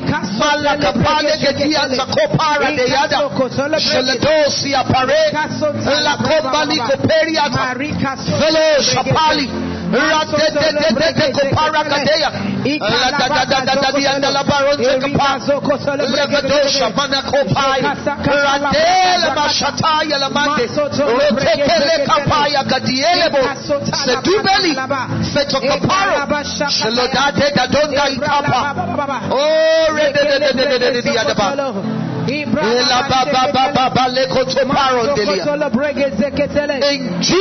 name we have prayed. Amen. Luke nineteen and verse five. Luke chapter nineteen and verse five. I want you to take this prayer seriously. The Bible says, and when Jesus came to the place, this is the story of Zacchaeus. You must know the story. He wanted to see Jesus. He was short of stature. He couldn't see Jesus, so he had to run ahead, climb the tree. And the Bible says, when Jesus came to the place where Zacchaeus had climbed the tree, he looked up and saw him and said unto him, Zacchaeus, make haste and come down, for today I must abide at your house. The first prayer in our understanding is this: say, Father, in the name of Jesus. In the name of Jesus. All through this year twenty twenty-four, open the eyes of my destiny helpers to see me and help me this year. This year. See, someone that is not seeing you cannot help you. The Bible didn't say Jesus just passed through that place. The Bible says Jesus saw him. Jesus could have passed and not seen him. So you are going to lift up your voice. Say, Father, in the name of Jesus, in the name of all Jesus, through this year twenty twenty-four, open the eyes of my destiny helpers to see me and help me. And help lift me. Up your voices and turn that into prayers. Father, in the name of Jesus, all through this year twenty twenty-four, open the eyes of my destiny helpers to see me and to help me. Open the eyes of my destiny helpers, cause my destiny helpers to take note of me. All through this year twenty twenty-four, in the name of Jesus, everyone you have ordained to help me, everyone that is in your eternal plan to help me this year twenty twenty-four, open their eyes, let them see me. Everyone you have ordained to help me on my career path, Everyone, everyone that you have ordained to help me in my business, everyone you have ordained to help me in ministry, everyone you have ordained to help me in the fulfillment of my dreams, the achievement of my goals, open their eyes to begin to see me, oh God. Open the eyes of my destiny helpers. Oh, somebody pray, somebody pray. In Jesus' name we have prayed. We are going to pray that prayer again. I don't know if this has ever happened to you. Let me tell you this. I've heard of instances of people it has happened to. You need something. There's somebody in your life that can do it. Yeah, that person is asking you, do you know somebody that needs this thing? And you need it. Has it happened to anybody here before? Uh, it's because their eyes are not open to see you. They are seeing you, but they are not seeing you. That's what I'm talking about. So that you can pray it with understanding. That your powers of death will not just be looking at you. They will see you. Amen. Because people can be looking at you. The person that should help you believes they are sorted. They say, you know, even when you say I need something, you want, no, no, no, you don't need this, you don't need it. Be serious, Jared. Do you know anybody that needs it? And you need it. You need the information. You need the contacts, because every help is not financial. Yes. Sometimes it's just information. One information can change your life. One relationship can redefine your destiny. They say, yeah, I have this friend. Why, why don't you call this person? I want you to pray seriously. Say, Father, in the name of Jesus. Father, in the name of Jesus. All through this year twenty twenty-four, open the eyes of my destiny helpers to see me and to help me. Lift up your voices and turn that into prayers. Speak it to every month in this year. Every helper of destiny that needs to see me in January, their eyes are open to see me in January. Those that need to see me in January will not see me in December. Those that need to see me in February will not see me in November. The eyes of my destiny helpers are open to see me. They see me in January. My destiny helpers see me in February. My destiny helpers see me in March. My destiny helpers see me in April. My destiny helpers see me in May. Those that need to help me in June, they will see me in June. Those that need to see me in July will see me in July. They will help me. Let oh, those that need to see me in August, they will see me in August and help me in August. In the name of Jesus. Those that need to see me in September, they will see me in September and help me in September. In the name of those that need to see me, oh, in October, they will see me in October and help me in October. Those that need to see me in November, they will see me in November and help me in November. Every destiny helper that needs to see me in December, they will see me in December and they will help me in December. In the name of Jesus, the eyes of my destiny helpers are open to see me. In the name of Jesus. In Jesus' name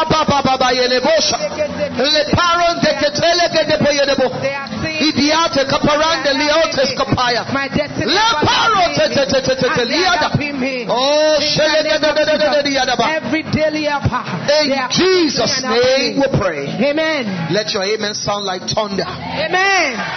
Psalm seven and verse nine. Psalm seven and verse nine. Oh, let the wickedness of the wicked come to an end, but establish the just. For the righteous God tries the hearts and the reins. Media, I hope you record these prayer sessions, right? From day one. I hope you guys have been recording it. Please don't delete it. We're going to upload them later on. Oh, let the wickedness of the wicked come to an end, but establish the just. For the righteous God tries the hearts and the reins. Our prayer is this. We're going to say, Father, in the name of Jesus. Father, in the name of Jesus. Bring an end. Bring an end. To every oppression. To every oppression. Of the wicked in my life. Of the wicked in my life. Father, in the name of Jesus. Father, in the name of Jesus. Bring an end. Bring an end. To every oppression. To every oppression. Of the wicked in my life. Of the wicked in my life. Let me tell you something. Hmm? If you think there is no oppression of the wicked in your life or around you, you may be right. But let me tell you something. Every one of us, if you trace yourself, ah, uh, either to the second, last generation, second or third, some of us is even current. Your parents were herbalists, or they went to an herbalist house, or they did an incision on you. Is somebody hearing what I'm saying? Don't lie to yourself. Don't lie to yourself. Let me tell you, the devil always comes to collect. The same way God makes covenant with people transgenerationally, the devil is also, is also transgenerational in his dealings. And so maybe your grandfather left it, your parents became Christians. Some things may still have residual effects if you don't deal with it. Are you hearing what I'm saying? So you are going to lift up your voice and pray it seriously. What I'm aware of, what I'm not aware of. Some of us, there are things the Holy Spirit may bring to your mind. Address those things. Say, Father, in the name of Jesus. Father, in the name of bring Jesus. An end. Bring an end. To every oppression. To every oppression. Of the wicked in my life. Of the wicked in my, in my family. In my family. In my finances. In my, in my marriage. In my, in my health. In my health. In the work of my hands. In the work Lift of my up hands. Your voices and turn down into prayer. Father, in the name of Jesus. Bring an end bring to every oppression, every of, the oppression of the wicked. In my life. In my, life. In my family. In my, family. In my marriage. In my, in my health. In my finances, in my marriage, oh, my bring an end to every oppression of the wicked. Over my health, in some families, it's their wives that feed them. Bring an end to the women feed the men. Bring an end. That's an oppression of the wicked. Jesus saw certain things. His people saw certain things and came to tell him. Jesus said, an enemy has done this. This is the work of the wicked. Begin to bring an end on the authority of God's word. Decree and declare. I declare that every oppression of the wicked has come to an end in my life. It has come to an end in my life. Every oppression of the wicked comes to an end in my life. Comes to an end in my marriage. Comes to an end in my finances. This year twenty twenty-four will not look like previous years. Whatever operates in my family, operated in the life of my parents. Oh, I bring an end to it in my own life. In the name of Jesus. I bring an end to every oppression of the wicked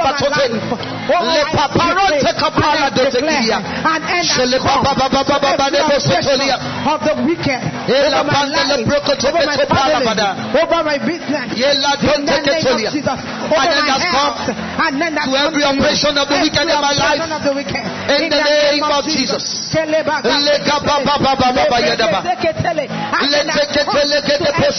In Jesus' name we pray. Amen. Zechariah chapter one verse eighteen to twenty-one. If you are married here and your husband is here, please, I want you to pray for your husband. Or if you are engaged, go and meet the person you are engaged to. This prayer is critical. You will pray for yourself and pray for the men in your life. Zechariah one eighteen to twenty-one. The Bible says, then lifted I up my eyes and saw, and behold four horns. And I said unto the angel that talked with me, what be this? And he answered me, these are the horns which have scattered Judah, Israel, and Jerusalem. And the Lord showed me four carpenters. Keep going. Then said I, what come this to do? And he spake, saying, these are the horns which have scattered Judah. Can you scream the next phrase together? Want to go? So that no man will what?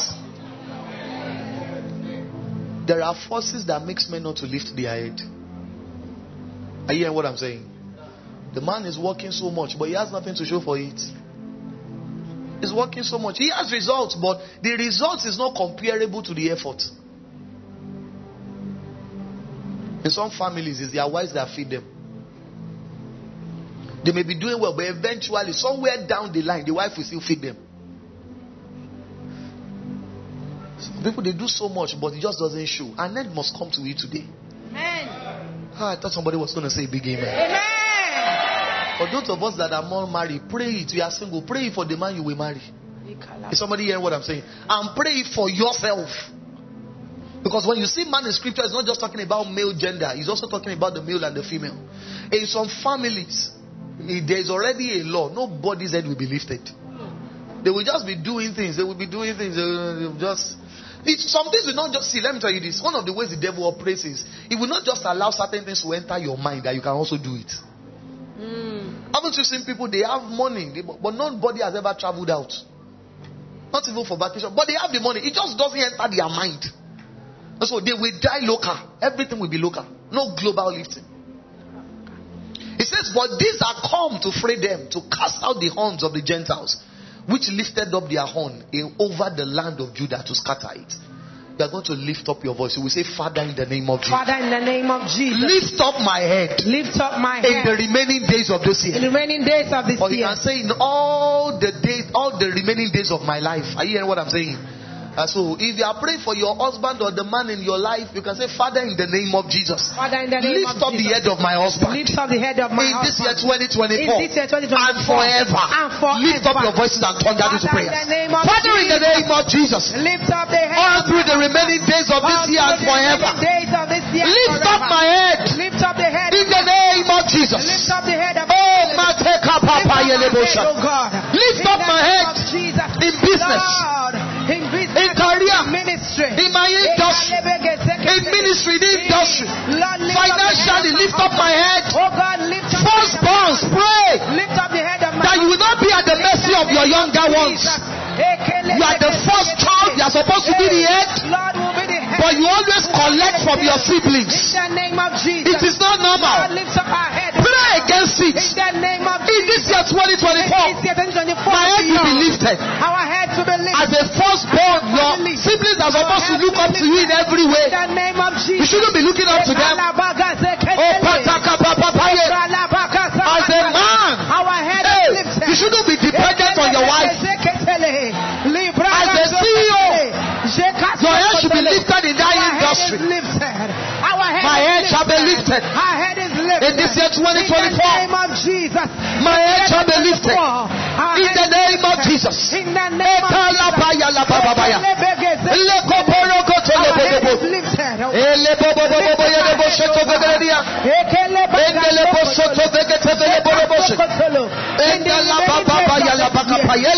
up my head, O husband. In Jesus' name we pray. Amen. There's a song that keeps coming to my mind. It's a popular song. Apologies for those of us that don't understand Yoruba. It says, Bemi soke, Bemi dide, Famila wa soke, Kinga ju aye lo, Ogo aye mi, Jeko yo jade, Famila wa soke. Mama, what that song simply means, lift up my head. Pull me up. Don't let it be late. Let me tell you this. Some liftings may come too late. A second prayer is this. You're going to say, Father, in the name of Jesus. Father, in the name of Jesus. Put to shame. Put to shame. Everyone that says. Everyone that my says. My head will not be lifted. My head will not be lifted. Say, Father, in the name of Jesus. Father, in the name Put to shame. Put to shame. Everyone that says. Everyone that I will says. Not. My head will not be lifted. My head will not be lifted. Among my siblings. Among my in my, in my family. In my family. Financially. Financially. In business. In business. In career. In career. Put to shame. Put to shame. Everyone that says. Everyone my head will not be lifted. Lift up your voices and turn that into prayer. Father, in the name of Jesus, in this year twenty twenty-four, beginning from this month of July, put to shame everyone that says my head will not be lifted. Everyone that says my ministry will not be lifted. Everyone that says my business will not be lifted. Everyone that says I will not be lifted financially. Put them to shame. Put them to shame. Put them to shame. Everyone that says I will not be lifted. Put them to shame. Everyone that has won. And they said twenty twenty-four. Put them to shame. Everyone that says my head will not be lifted. Put them to shame. Lord, let shame come upon them. Put them to shame. Put them to shame. Put them to shame. Put them to shame. Everyone that said our head will not be lifted. Everyone that says our head will not be lifted. Put them to shame. Put them to shame. Put them to shame. Put them to shame. Put them to shame. Put them to shame. In this year twenty twenty-four, my head will be noticeably lifted. In this year twenty twenty-four, and forever. My head will be noticeably lifted. In the name of Jesus. My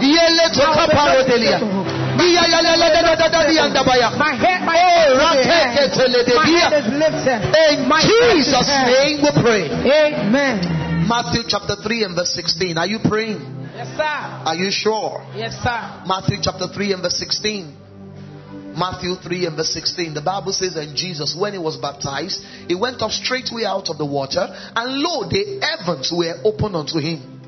And he saw the Spirit of God descending like a dove and lighting upon him. We've always prayed this prayer, but the Spirit of God impresses upon my heart that we should pray it at this Breakthrough Festival. The prayer is to say, Father, in the name of Jesus, Father, in the name of let, Jesus. The heavens let the heavens be opened over my life, over my, my, life. Work, my work, my family, my, family, my, finances, my finances, and the Gateway Church the Gateway all through this year, through so this that year. Where things have been difficult, have they have difficult. Now become easy have now and they're faultless. Say, Father, in the name of Jesus, let the heavens be opened over my life, over my work, over my family, over my finances, my finances and the Gateway Church the Gateway all through this year, so that where things have been difficult, they have now become easy and they're faultless. Lift up your voices and turn that into prayers. Father, in the name of Jesus, let the heavens be opened over my life all through this year twenty twenty-four. Let the heavens be opened over my life, over my marriage, over my finances, over my, over my ministry, over the Gateway Church, over everyone genuinely connected to this house. Let the heavens be opened. Let the heavens be opened. Let the heavens be opened. Let the heavens be opened. Let the heavens be opened. Let the heavens be opened. In the name of Jesus. Where things have been difficult, I decree and I declare, they have now become easy. They have now become effortless. They have become easy. They have become effortless. In the name of Jesus. Cause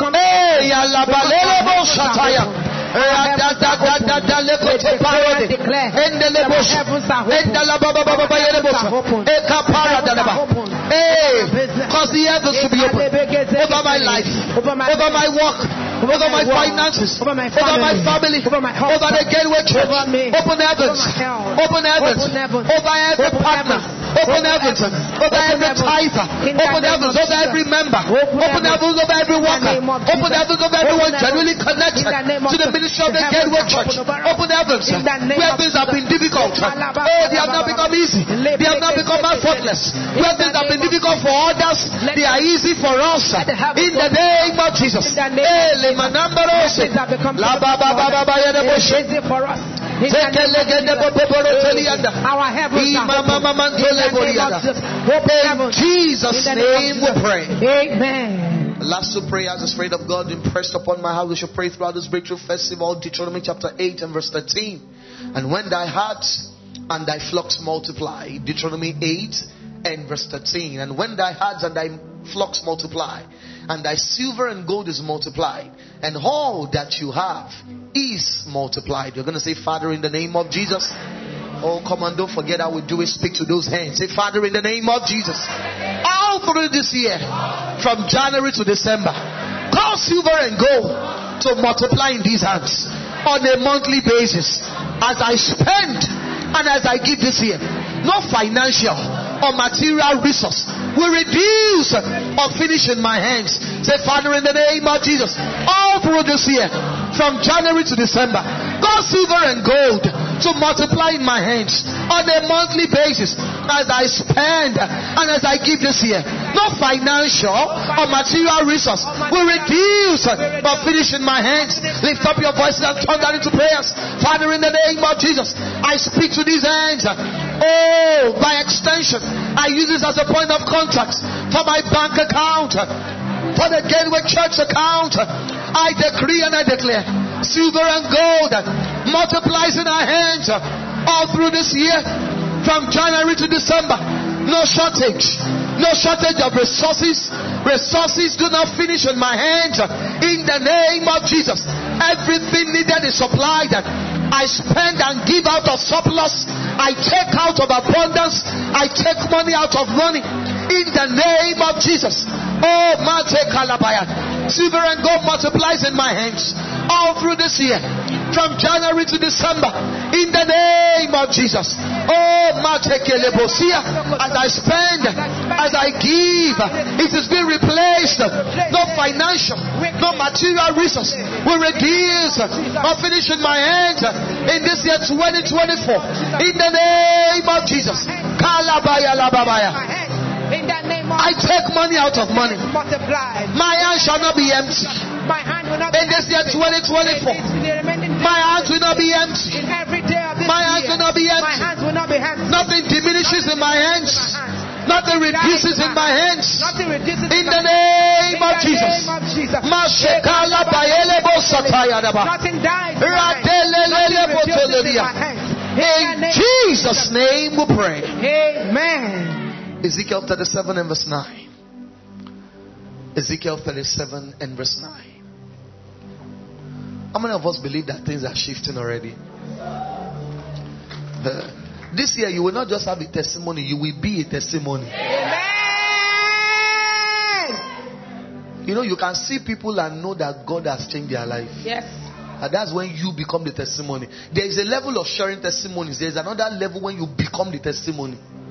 And people see you and say, ah, it's part of our confession. That men will see me and see the goodness of God did at work in my life this year. And said he unto me, prophesy unto the wind. Let's face the right direction. Prophesy, son of man, and say to the wind, thus says the Lord God, come from the four winds, O breath, and breathe upon the slain, that they may live. They're going to lift up your voices. Say, Father, in the name of Jesus. Father, in the name of Jesus. By the wind of your spirit. By the wind of your spirit. Bring to me. Bring to me. From every corner. From every corner. Of this earth. Of this earth. Everything I need. Everything I need. For my destiny. For my destiny. And advancement. Advancement. This year. This year. Father, in the name of Jesus. Father, in the name by of the Jesus. Wind of your spirit. By the wind of bring your spirit. To me. Bring to me. By the north wind. By the north from, wind. Every place from every place. That falls under the north. In this city. In this, in this nation. In this In this continent and all over the world, let everything that I need for my destiny and advancement, let it begin to come to me now. Lift up your voices and turn that into prayers. Come on, come on, come on. It says, son of man, prophesy. It is what you say that you see. Speak to the north. Everything that I need from you this year, release it unto me. Let it be brought to me by the wind of the Holy Ghost. Everything that I need is coming to me. Everything that I need from northern part of the city, from the northern part of Lagos, from northern Nigeria, from northern Africa, from northern part of the world, from northern America. In the from name Northern, of Jesus, every northern part, from North America, everything I need to me. is directed towards me. It is coming in the name of Jesus. Speedily and without delay. Talk to the West right now. Begin to speak to the West. Everything that I need from the West, gravitate towards me. Oh, as the western part of this city, the western part of this nation, the western part of this continent, the western Africa, the western part of the world, western nations. Release unto me everything that I need.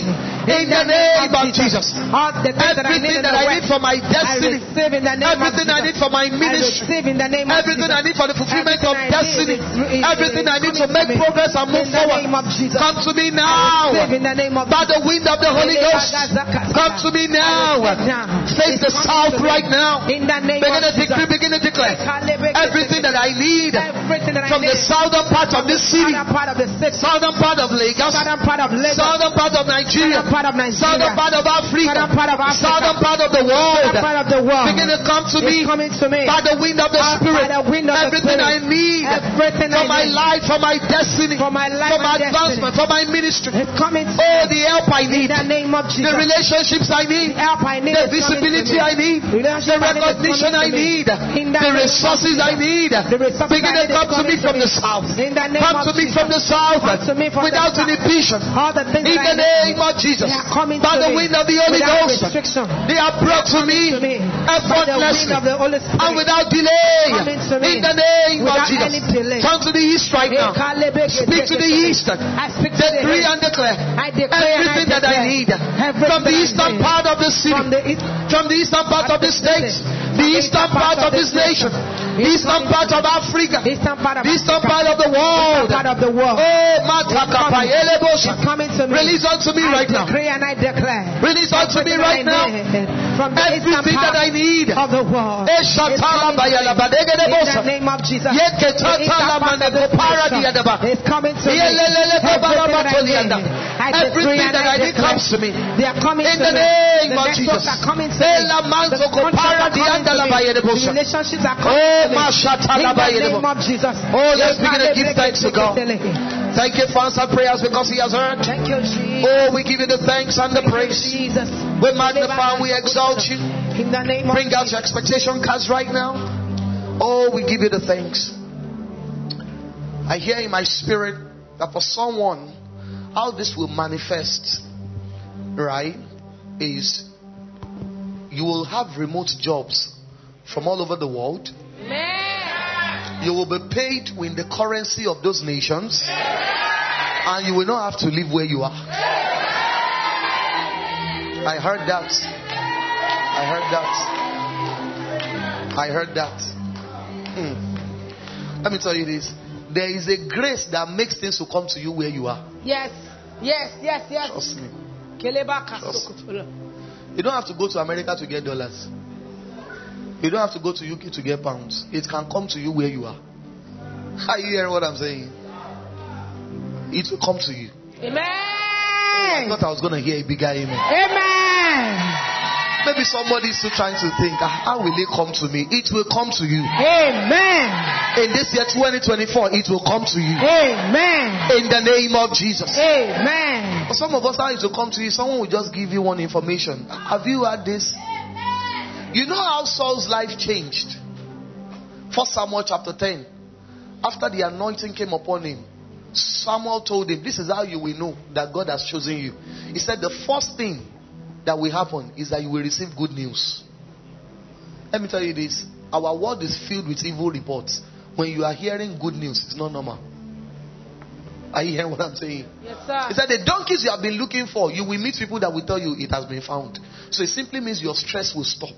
You will no longer start stressing for things you don't have to stress over. Amen. Some of us, you are stressed so much. This year, your stress will end. Amen. Your struggle will end. Amen. What others are looking for will come to you. Amen. The same way the animals went to Noah. Noah didn't have to be wrong. Imagine how many years would have taken Noah if he was looking for all the animals. Even the slowest of them all, the snail, also made it into the ark. How did they hear? How did they know they are supposed to go to where Noah was? Because the one that made them can speak to every one of them. The God that made human beings can speak to human beings to give to you everything you need, wherever they are. They don't have to understand your language. Is somebody hearing what I'm saying? You don't have to understand. This year it will come to you. Amen. In the name of Jesus. Amen. It will come to you in a dimension that it will be greater than those who are even there. Amen. Oh, somebody didn't hear what I just said. Amen. It will come to you in a dimension that it will be greater than the way it goes to people that are even there. Amen. So in practical ways, maybe somebody is in the U K making five thousand pounds. You will be where you are. And fifty comes to you. Amen. Or somebody is in the U K. You are making five thousand. And from the U S, fifteen thousand dollars is coming to you. Amen. Without you having to leave where you are. Amen. And so shall it be. Amen. Father, we ask for a good performance of that word. Speak to those expectation cards. Speak to those expectation cards. Speak to those expectation cards. That they will become your reality. My realities. This expectation will not be the expectation of twenty twenty-five. Every of these expectations will become a testimony in this year twenty twenty-four. None will cross over to twenty twenty-five. In the name of Jesus. Who are you, O mountain, before Zerubbabel? You shall become a plain. You shall become a plain. Every expectation that looks like a mountain, that looks immovable before me, I say move now, become a plain before me. My eyes will see you. My hands will handle you. My hands will carry you. My legs will get to you. In the name of Jesus. This is my reality. This has become my testimony. God is bringing it to pass. In the name of Jesus. Oh, begin to give him the thanks right now. Begin to give him the praise. Oh, Father, we say thank you. Thank you, Jesus. We bless your name. Wave it to him. Thank you, Jesus. Wave it to him. Wave it to him. Wave it to him. We thank you, Lord. We bless you, Lord. We give you the glory and the praise. Thank you, Father. For in Jesus' name we pray. Make sure you don't misplace those expectation cards. We're going to be doing something on Sunday. I'll tell us instruction the Spirit of God told me earlier today. Don't lose it, right? Don't make make sure it's not torn. Take care of it. Are you hearing what I'm saying? Let's be seated. All eyes closed, all heads bowed. You're here tonight, connected online or on site. You don't have a relationship with Jesus, and you want to correct that tonight. You're saying, Pastor, I'm not born again. I know that I need Jesus in my life. It's the beginning of the new year and I want to make it right with God. I want you to repeat this prayer after me. Say, Heavenly Father, I come to you tonight as a sinner in need of a Savior. I believe you sent your Son Jesus to the world to die for my sins. And I believe he rose on the third day and is now seated at your right hand. Today, I renounce the life of sin. And I ask Jesus to come into my heart. Today, come into my heart, not just as my Savior, but as my Lord. Wash me of my sins. Give me a brand new beginning. Write my name in the book of life. And when you come to receive your own at your second appearing, let me be found worthy. In Jesus' name. Amen. Father, in the name of Jesus, I pray for everyone making this commitment to line, maybe on site or online, or anyone that's going to watch the replay and making this decision. I pray that these ones will be established. Nothing will take them out of your hands. In the name of Jesus. We give you the thanks and we give you the praise. For in Jesus' name we have prayed. Is somebody excited tonight? Oh, come on.